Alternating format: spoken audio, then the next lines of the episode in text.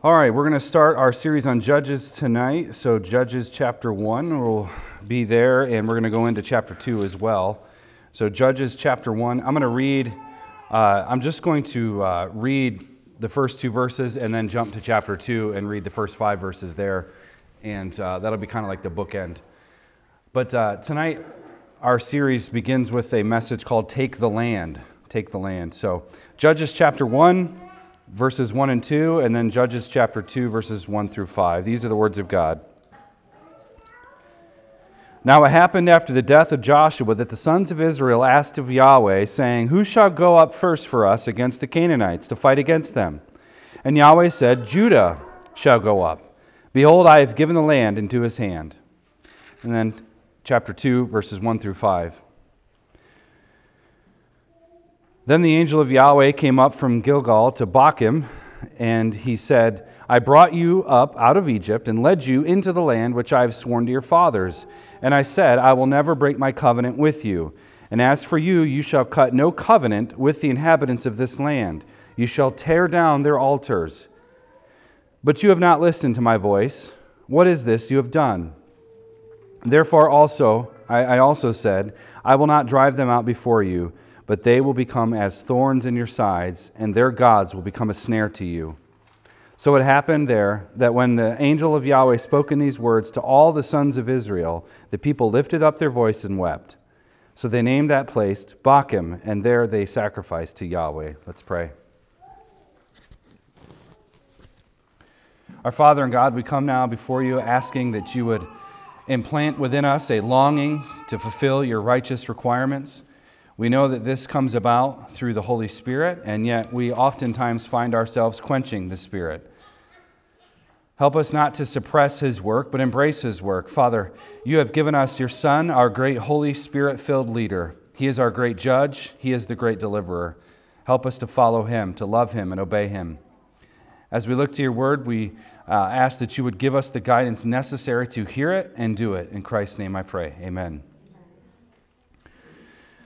Well, as I mentioned, we're going to begin our journey through the book of Judges, and uh, I've wanted to preach through this book for quite some time, and I'm excited to have the opportunity uh, to do so. And it may be helpful, just as kind of a matter of housekeeping, uh, for you to read ahead as you go, as we go through the series. So I'll go ahead and drop that in the chat ahead of time, just so you can kind of know, because narr- big narratives like this can be challenging to preach through, because I'm not going to go through every single verse and explain every single thing. Uh, it would take too long. But the bulk of our time is going to be centered on the judges themselves and the narratives that are surrounding them.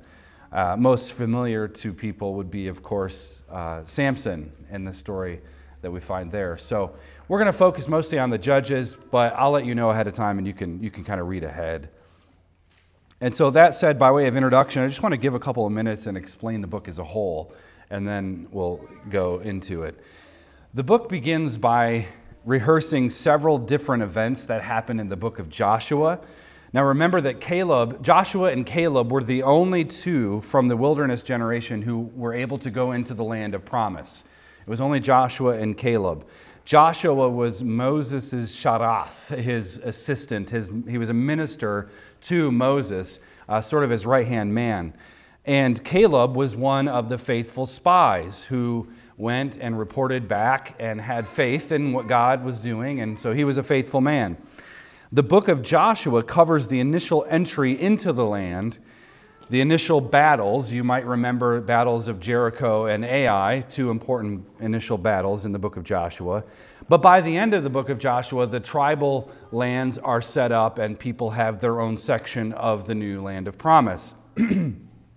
Judges starts by recapping where things are at by dealing with a second movement into the land, essentially the eradication of the Canaanites from the land, and then the subsequent settling down of the tribes in the land. With, with Joshua, the Israelites entered into the land, but in Judges, we have the process of taking the land and settling in it. So the two books overlap, and you'll find next week's kind of another intro as well, the, in the, end of chapter two but you'll find that we're told already that Joshua is dead, but then they sort of talk about Joshua is still alive and then he died. And then, so there's kind of some overlap, and it can be confusing in the narrative, but It's really not when you stop and think for a minute. But Judges, we had the process of taking the land. The, the, diff, the books are very different. Joshua and Judges are uh, similar, uh, describing similar events and activities, but they're, they're very different. Joshua is very positive, very optimistic. Um, in the exhortation that Aaron read the, from Joshua chapter 1 about this book shall not book of the law shall not depart from your mouth but you shall be careful to meditate upon it day and night uh, so that you may be careful to do all that is written in it. And then you will have a blessed and prosperous way. That's what he promises in joshua 1 verse 8 so that's a very positive thing. But then you get into the book of judges and things are very negative very pessimistic. So Joshua is positive and optimistic. Judges is very negative, very pessimistic about what is going on. Now, the time frame of this, assuming the traditional date of the Exodus, when did the Exodus happen? Roughly 1446 BC.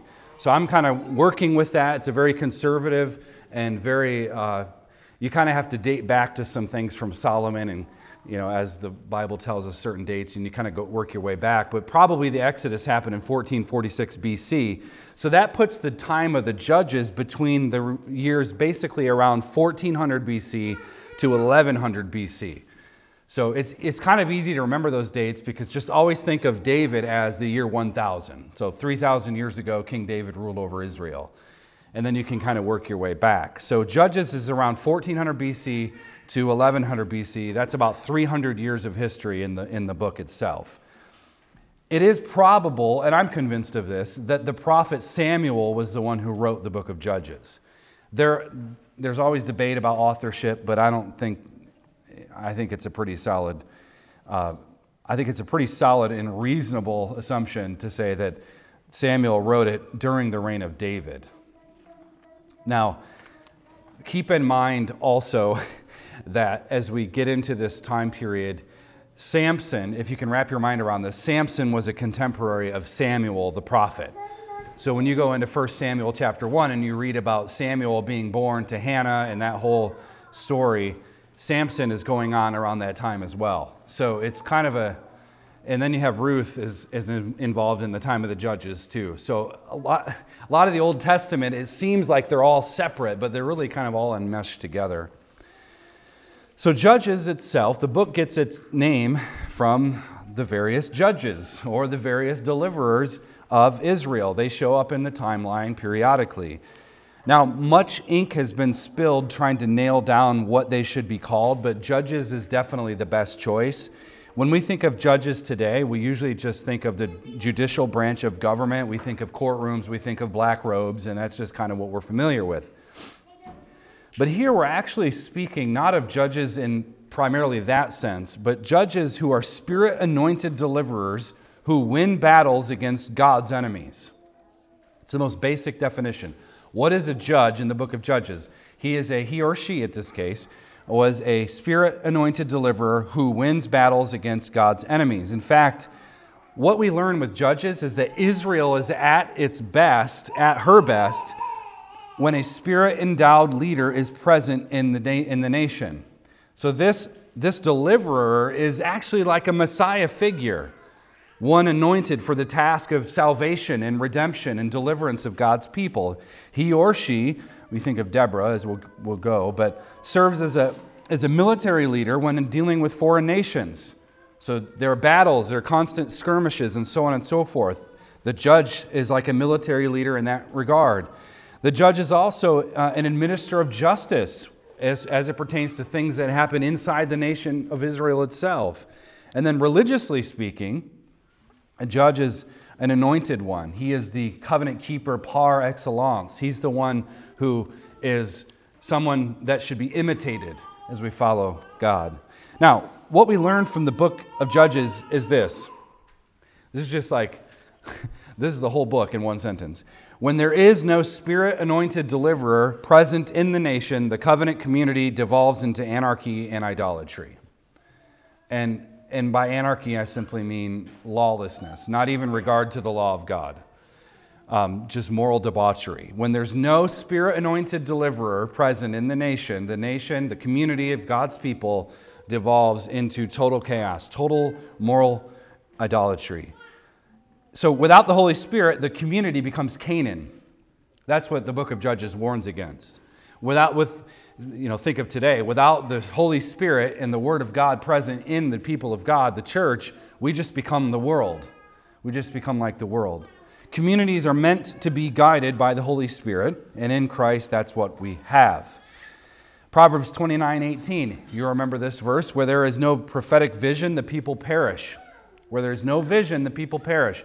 And, and by the way, that vision isn't the, the cool, like, hipster church that has this really cool vision statement they, they spent months hiring out this agency to come up with. it's not that. The vision in Proverbs is the law of God, the direction of the Torah, the, the vision of God's will for your life. Where there is none of that, the people perish. Judges is a textbook case of people perishing without knowledge of the law of God. And you can look up Hosea chapter 4, verse 6 for that. Hosea 4 6 references uh, people perish for lack of knowledge. And what we'll see in this series is an entire social order easily crumble within a single generation. My hope is for us to kind of use the book of Judges as a guide to what we see going on around us today. And that'll come out as we go. We'll see who they worship or don't worship, as it were. We'll see their behavior put on full display. While the battles are blitzkrieg in style, the book isn't about war, although that's a part of it, but the book isn't primarily about war, at least in a purely materialistic sense. It's not just about ox goads and swords being jammed into the heads of people, though there's a place for that in, in the book of Judges. But in the midst of God's battle against humanism, which is what it is, we'll see God shaping a community to reflect the pulse of heaven. So, over a dozen times, there's this phrase that pops up. It's the theme of the book. And if you go to the very end of your Bible, if you want to see the last verse in the book of Judges, you can see in Judges 21 25, it says this In those days, there was no king in Israel. Everyone did what was right in his own eyes. It's the last verse in the book. Very negative, pessimistic tone. There's no king in Israel. There was no Davidic royal person and everyone did what was right in his own eyes. So Samuel clearly writes Judges as a polemic against idolatry. Two things are noteworthy. First, the phrase, there was no king in Israel, is definitely a messianic way of saying that the people needed a deliverer, but one who would last, one who would be there present with them, a true and everlasting deliverer. It is absolutely a Davidic theme. The people wanted a David like king to rescue them even though David had not yet been born. They, uh, they looked to executive power to save them, which is a spiritual no no. And Samuel warned against this as well uh, when they wanted a king like the other nations. And Samuel says, Are you sure? They're going to tax you, put you to hard work, it's going to be a rough go. And then Rehoboam takes over, and later he's the one that doubles the taxes, like what they're talking about doing in California. Mind blowing, right? By the way, Ruth, I mentioned Ruth. Ruth takes place during the period of the judges, but Ruth is written, it's just four chapters. Ruth is written to set the stage for King David. So all of this stuff is sort of a recollection of we need some deliverer, an anointed prophet, priest, king who is going to save us. And everybody's leading up to this David thing. So there's no, no king in Israel. But the second thing, interestingly, about that phrase, um, the, the whole point of the book is the, the right in his own eyes, everyone did what was right in his own eyes phrase, which again is repeated throughout the entire book, is meant to awaken us to the problem of human autonomy. So you're going to see that. In fact, and the Legacy Standard Bible brings this out, interestingly enough, uh, with Samson and how he saw the woman and she looked good to him in his own eyes and there's a literary connection because that's the theme. That's the thing. You doing what's right in your own eyes, and um, we have problems when we do that. And, and I also think this is a deliberate reference to the garden when Eve saw with her eyes, right? She saw that the tree was a delight. The ears are the organ of choice of theonomy because we need to hear God's word and then obey God's word. That's why preaching plays a significant role in the life of the church. we need to hear God's word. We need to be thinking about God's word. The ear is the choice of God's law, but the eyes are the organ of choice of autonomy. Only what we see, seeing what's in front of us, and that's it. And only seeing what's in front of us, and then building your entire life around that. That is what Judges warns us against. So the heart the heart is the ground motive. That's the foundation of all humanity. All of humans are driven back to this issue where the heart is what springs forth the issues of life, Proverbs 4 says. So the heart is the foundation. But the heart is supposed to be informed by what it hears, not what it sees. So make that connection now because it's going to show up again in, later in Judges. The heart is supposed to be informed by what it hears, not what it sees. That's why Paul says we don't walk by sight, we walk by faith, not by sight. Because walking by sight, by what you can only see, leads you down the path of autonomy, a rejection of who God is. We need to hear God's word. So Judges tells us that story. And in fact, the, the, behind the entire book of Judges lies the problem of Genesis 3 the entrance of sin into the covenant community. Several stories are going to remind us of the imagery where the seed of the woman will crush the head of the serpent, while the serpent will bruise the heel of the Messiah figure. That's Genesis 3.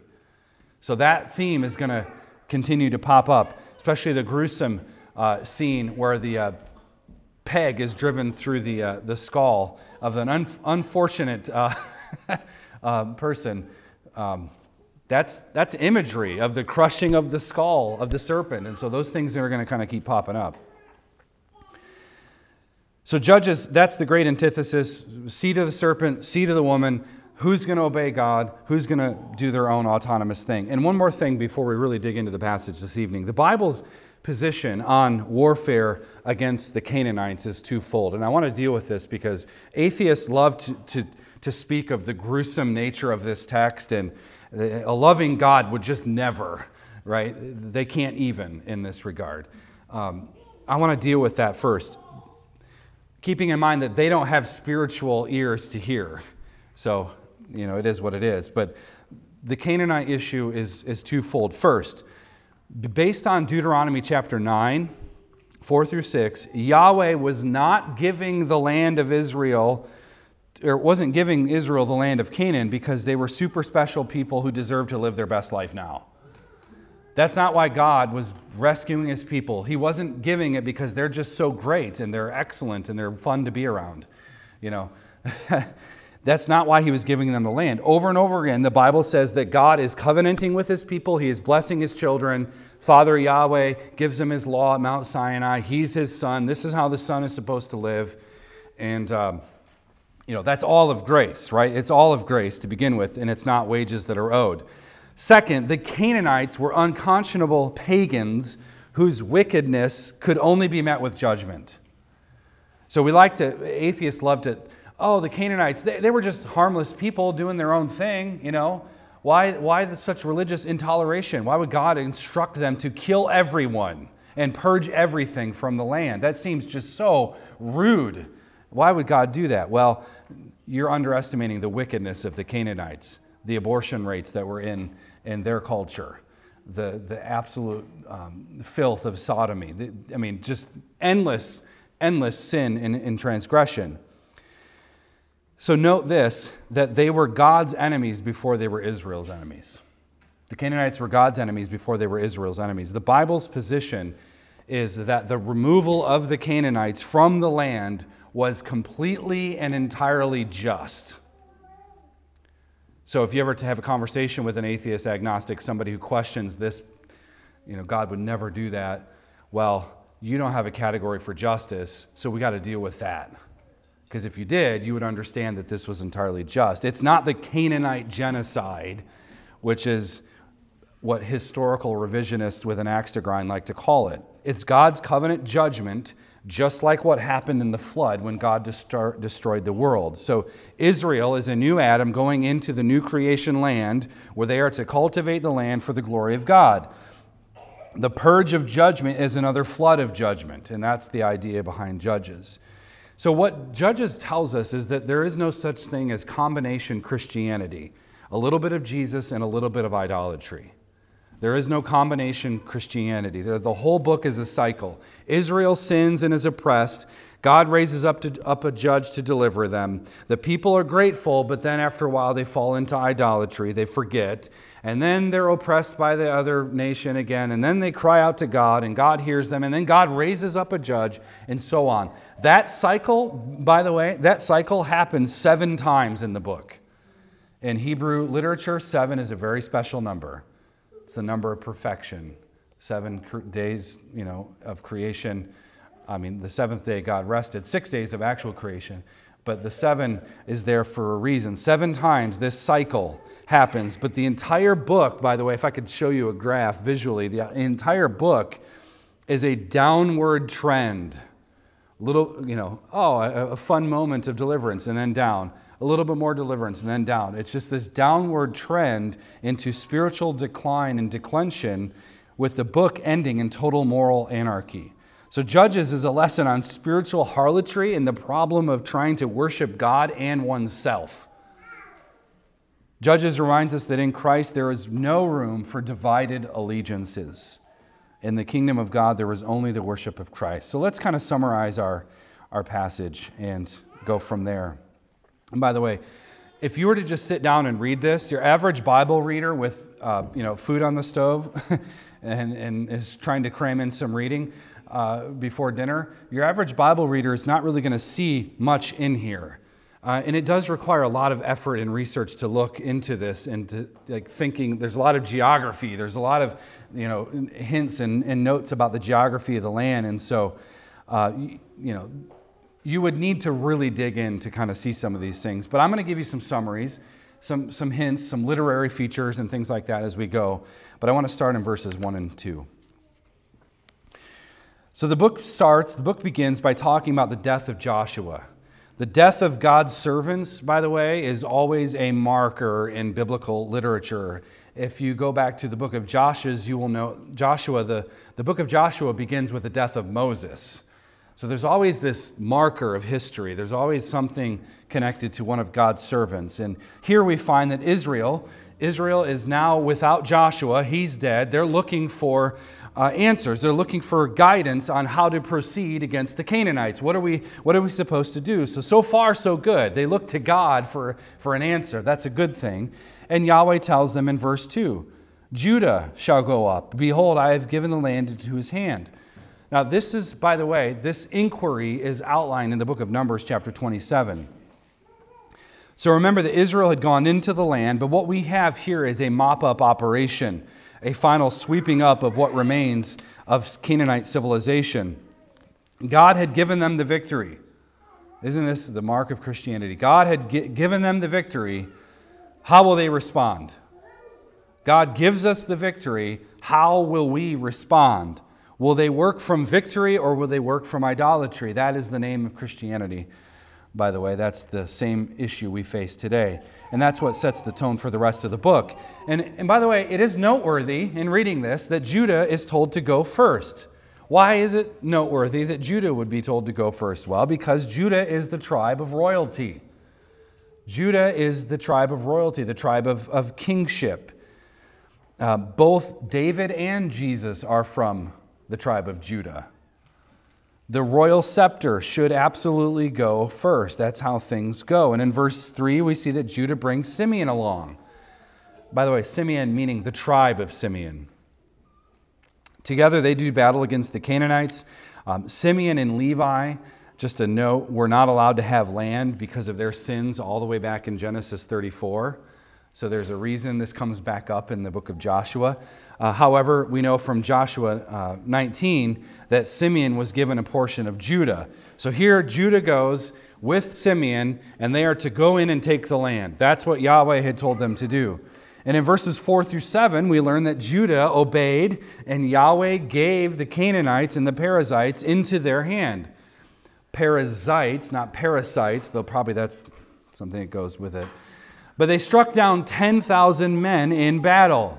So we have already a, another important victory. The first victory, it tells us, is the Lord of Bezek, Adonai Bezek. Adonai means Lord. Lord of Bezek. Fascinating man. He was the top ruler of the entire region. He ruled over 70 kings. In the book of Genesis, how many nations do we have listed in the table of nations? 70. Lord of Bezek was the top dog. He was the man, he was the ruler, he was the guy in charge of everyone. So they defeat him. He was, a, he was literally a world leader and he was utterly decimated. And the text says, uh, don't do this at home, children, but the text says they cut off his thumbs and his big toes. Remarkable. But it's interesting because it was a just penalty for him. The significance of cutting off his big toes and his thumbs was, and by the way, he admits that it was a just penalty because he had done the same to other kings, we already know. But Judah makes sure that he never picks up a weapon ever again. The thumb is sort of important to that. He had literally defanged so many people. He was a wicked man. This, I mean, the, the very first battle in Judges is significant. He was the world leader. He was decimated. His, his, his thumbs and his big toes were cut off. He was stripped of all of his power. And the serpent, this serpent's head was crushed. Now, the rest of the, the nations were released from his reign of terror as well, which is another significant thing because Israel was supposed to be a priestly nation. And as a priestly nation, they're doing what God had called them to do all along free the prisoners, set the captives free, right? Set the people free, release them. And that's what they do. And the text keeps going. It's one thing after another. In verse 8, Judah fought against Jerusalem. And when they win the battle uh, in, at Jerusalem, they burn Jerusalem to the ground.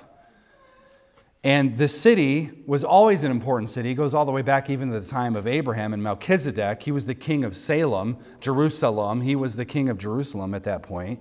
But it was always an important city, but it needed to be purged of Canaanite idolatry, so they burned it to the ground and they started over. It needed to be a place of worship for, for God. Um, the Lord, uh, interestingly enough, the Lord of Bezek was actually brought there and put to death there. They literally took him to Jerusalem to kill him. And that's a fitting victory for God's royal city. And interestingly enough, who, what other king was taken to Jerusalem to be killed? Jesus. Interesting connection. So in verses 9 and 10, Judah, we find, is still on the warpath against humanism. Note that they went down to fight against the Canaanites living in the hill country. Wherever sin goes, deliverance has to go further. They're marching through the land, the high places, the low places, they're going and they're seeking to take the land. Hebron is mentioned here. It's significant for Abraham had worshiped God there. Abraham built an altar there, worshiped God at Hebron. It was a significant place. And by the way, Joshua 20, verse 7 lists Hebron as a sanctuary city. So Judah needed to go and take it because God had already repurposed it as a sanctuary city for his people. And they also took the surrounding cities as well. Uh, James Jordan, in his commentary, has an interesting thing here with regard to this this text here in verses 9 and 10.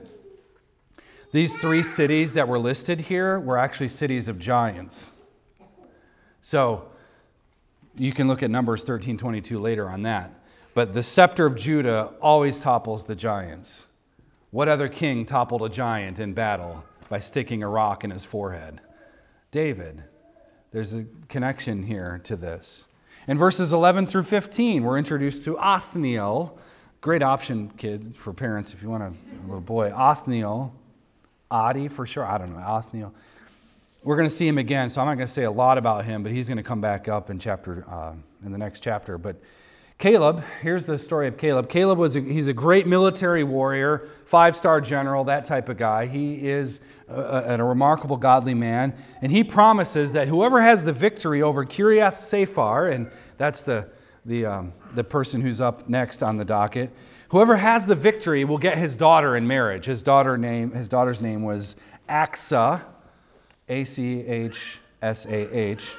Probably more like Oxa, but I don't know how to repurpose that for anything good.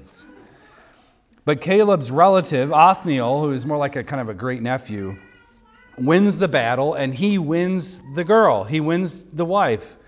And she comes along and wants Othniel to secure her covenantal future by getting land down by the springs of water. Again, you just read that before dinner, and what is the significance of that? She, she wants a nice farm, a ranch somewhere with water. What's the significance of that? Well, This is a family of dominion. Interestingly enough, Kiriath Sepher, Sefer means city of books, and this was probably the town where all of the Canaanite library stuff was stored. They probably had tons of pottery where they had stuffed records into it to preserve it. Um, this was an important city for documents. Um, Othniel essentially destroys their genealogical records, uh, other important paperwork, basically a significant blow to imagine going to the National Archives in DC and you know burning that to the ground. And there goes the declaration of in assuming that that's even in there. Uh, this is kind of what happened with othniel. He took it was a serious blow to, to this to this city. It was a huge victory so when god uh, kind of the point here is when god judges nations he scoops up their paperwork he throws it in the dustbin of history and you're gone and there's a love story interestingly enough intertwined here sort of uh, all this gruesome battle. There's a love story in, intertwined with Othniel and Achsah. She, the springs of water that are noted here, along with the donkey she was riding, reminds us of Eden. Reminds us of Eden, where the animals were present and the water streamed out into the world. And that's the goal of the temple vision of Ezekiel. The, the water flowing out of the temple is a significant, uh, it points to the Holy Spirit, the living water that Jesus references to the woman at the well. And that's God's plan to restore the world. Water is important to life, it is a symbol of God's, uh, God, God's goodness and His grace to us. Water is refreshing, it has healing power. There's all of these things that are um, at play. So, Othniel and Achsah, they desire to live a godly life. They want to be a, a family of dominion and fruitfulness, and they want to serve the Lord all their days. So, there's kind of this love story in just a couple of verses that we can see already a snapshot of the work of Christ. Think of Othniel. He's like Jesus. He's the dragon slayer who gets the girl from the dad. That theme comes up again. Further victories to report. Verse 16, we see that the Kenites, they are relatives, by the way, of Moses by marriage, but the Canaanites are joined up with Judah, for they too, they had no land given to them, so they join up with Judah and their warpath. Eh, which is another lesson. Men will either humble themselves and join what God is doing or they're going to perish.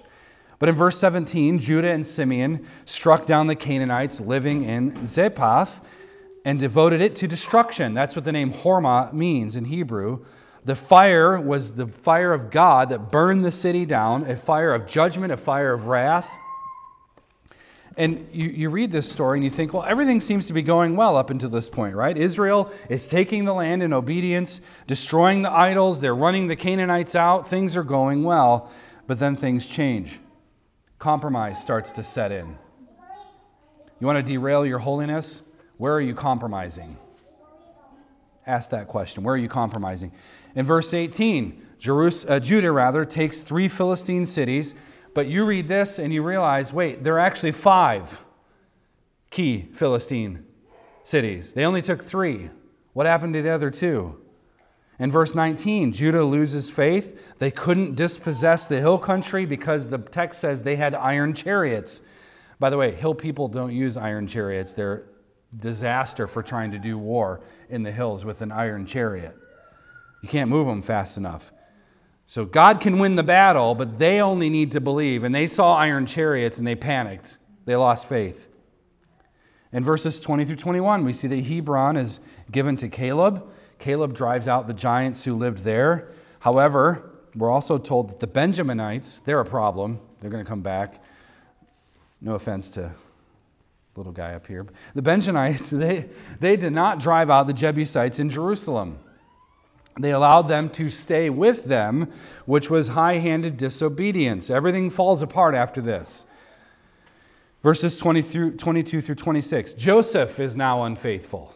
You see that the, the wheels are falling off this thing really quickly. Joseph is unfaithful. Joseph consists of two tribes, by the way Ephraim and Manasseh.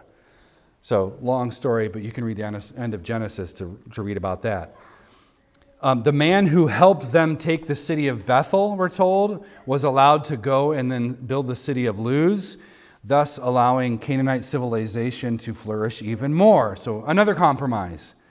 In verses 27 through 29, both Manasseh and Ephraim, they fail to drive out the Canaanites, but instead they let them stay in the land. And it gets worse and worse and worse. In verse 30, the tribe of Zebulun didn't drive out the Canaanites, but instead, guess what they said? Well, we'll just use them as slaves. Again, a direct disobedience against Yahweh's commands. It gets worse. Keep going. Follow along if you'd like. In verses 31 through 33, the tribe of Asher and Naphtali didn't drive them out either. And uh, James Jordan notes that the city of Beth Shemesh, which simply means house of the sun god Shemesh, and Beth Anath, which means house of the fertility goddess, her name being Anath, they were both allowed to stay in place. So the Canaanite idolatry allowed, was remained in place. Pragmatism is never a good replacement for biblical obedience. It gets worse. I know. How could it possibly do so? In verses 34 through 36, we have another descent into idolatry. The tribe of Dan actually loses a battle. Everybody else is winning battles, but now Dan loses the battle. And the trouble with Dan is going to come back to the end of the book. But for now, note that the trend that things just spiral out of control. So here's the here's the prog. Um, you want to you want to turn a nation over to idolatry? Here's three steps from Judges. One, fail to drive them out. Two, let the Canaanites flourish alongside of you. And three, then you lose to them. So think of it in modern, day terms. Think of public school education. Allow them to go ahead and keep that idol in place and support the taxation and theft that's involved, and then you lose the culture. That's modern day application of the book of Judges. So that's the problem with idolatry. it's a compromise through and through. We do the same. We entertain the idol, then we cozy up next to the idol, and then we let it ruin us. That's the process. In chapter 2, the angel of Yahweh comes to evaluate their progress or lack thereof. This is probably, by the way, Jesus before his incarnation. The angel of Yahweh was probably the pre incarnate Jesus. And he comes, he reminds them what the angel of Yahweh had done. What did we do for you? We rescued you out of Egypt. So God chastises his faithless people. And they weren't supposed to covenant with the Canaanites, but they had done so. They weren't supposed to leave their altars in place and their pagan structures, but they had done so. And the angel gives two judgments. First, the Canaanites are going to be a pain in the neck, or actually a thorn in the side, as it were, a thorn in the side. They wanted the idol, God's going to make them eat it you know, going to shove their face right down in it, and you will eat this and you will enjoy it, right? That's what God's going to do. And second, the angel says that their gods will become a snare to you. That is, the snare, which is a trap used to catch an animal, will grab them by the foot and it will injure them and it will render them helpless. That's another serpent crushing head uh, motif as well. So, idolatry and adultery, the weight of all, of all sin. And by the way, look at verse 5, because I want you to see where all of this is going, just trending downward. In verse 5, the place is named, is named Bochim, which means tears or those who weep. Israel comes to the end of themselves here in this moment. They find themselves truly sorry. They cry. They weep. They mourn for their sin. They sacrifice to Yahweh. They admit that they had failed him, and God is gracious.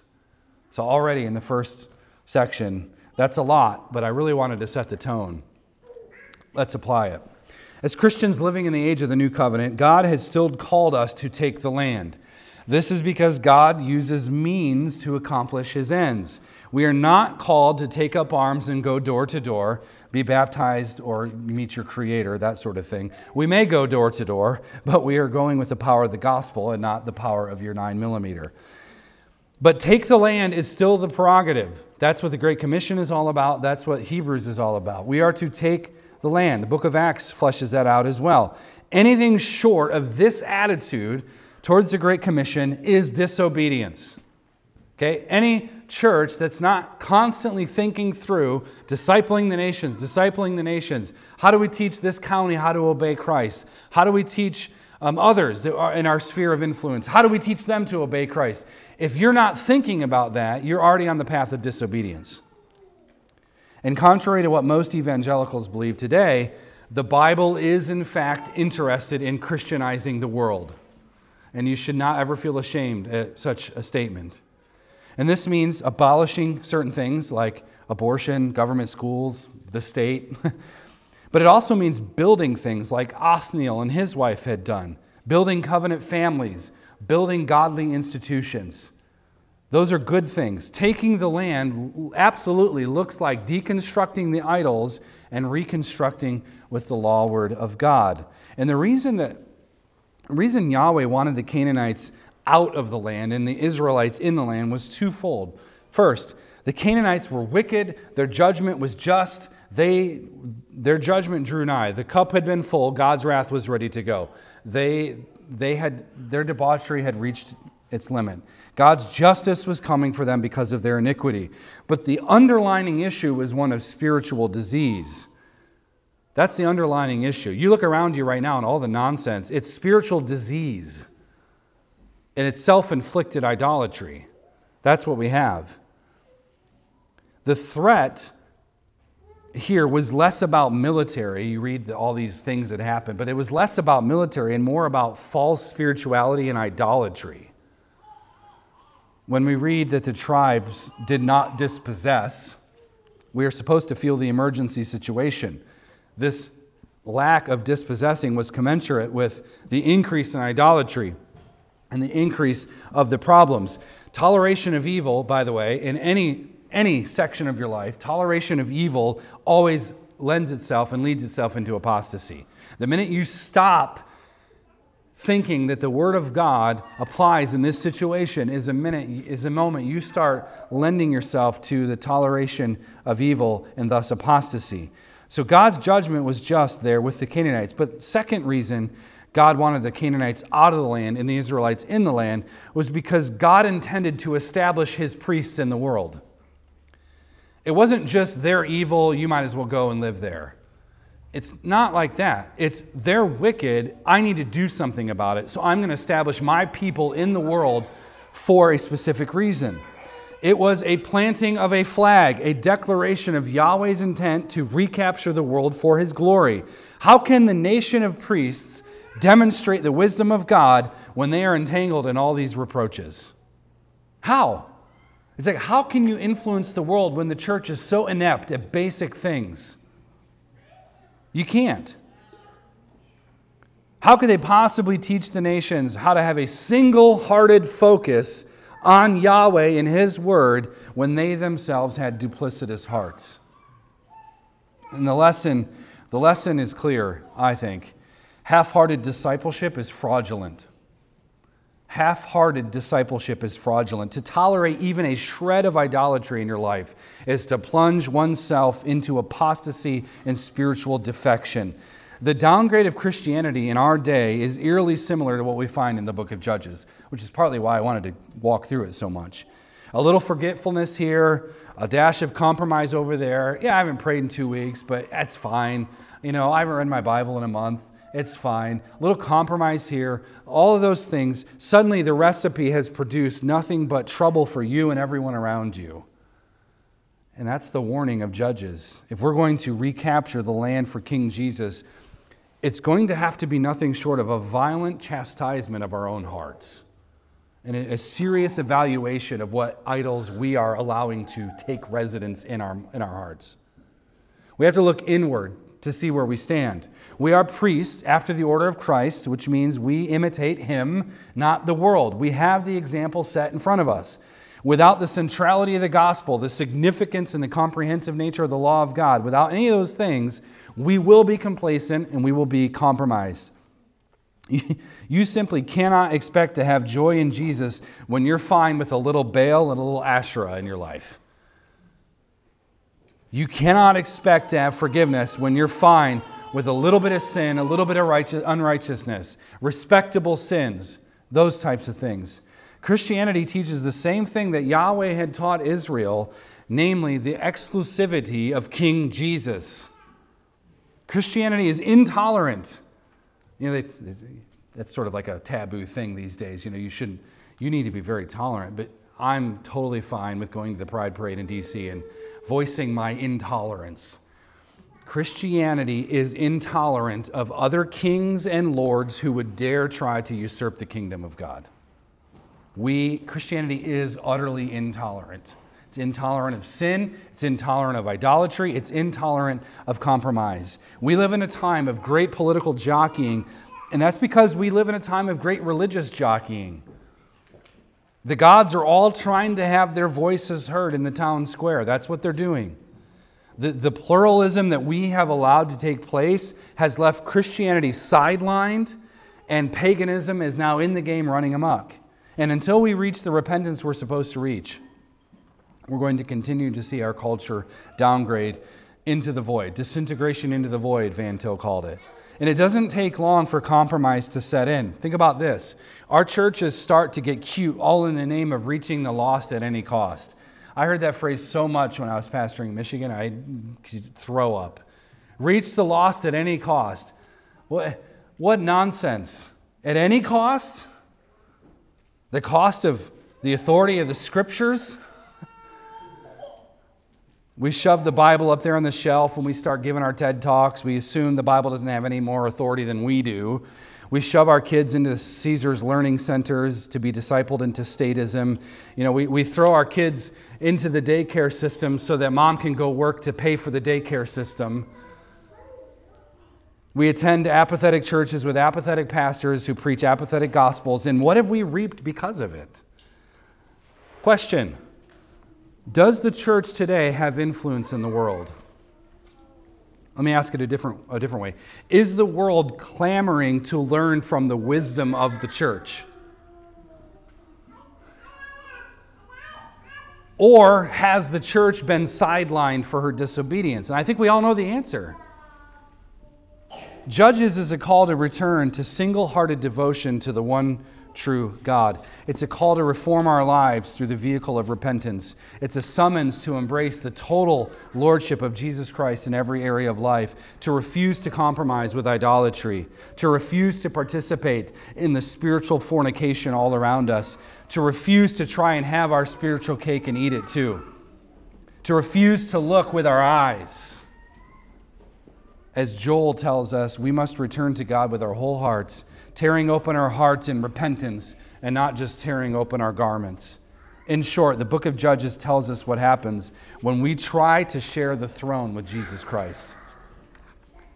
Yes, we must take the land, but long before we take the land, we must have the Holy Spirit take our hearts, take our families, and take our churches. And that is how you take the land. Let's pray.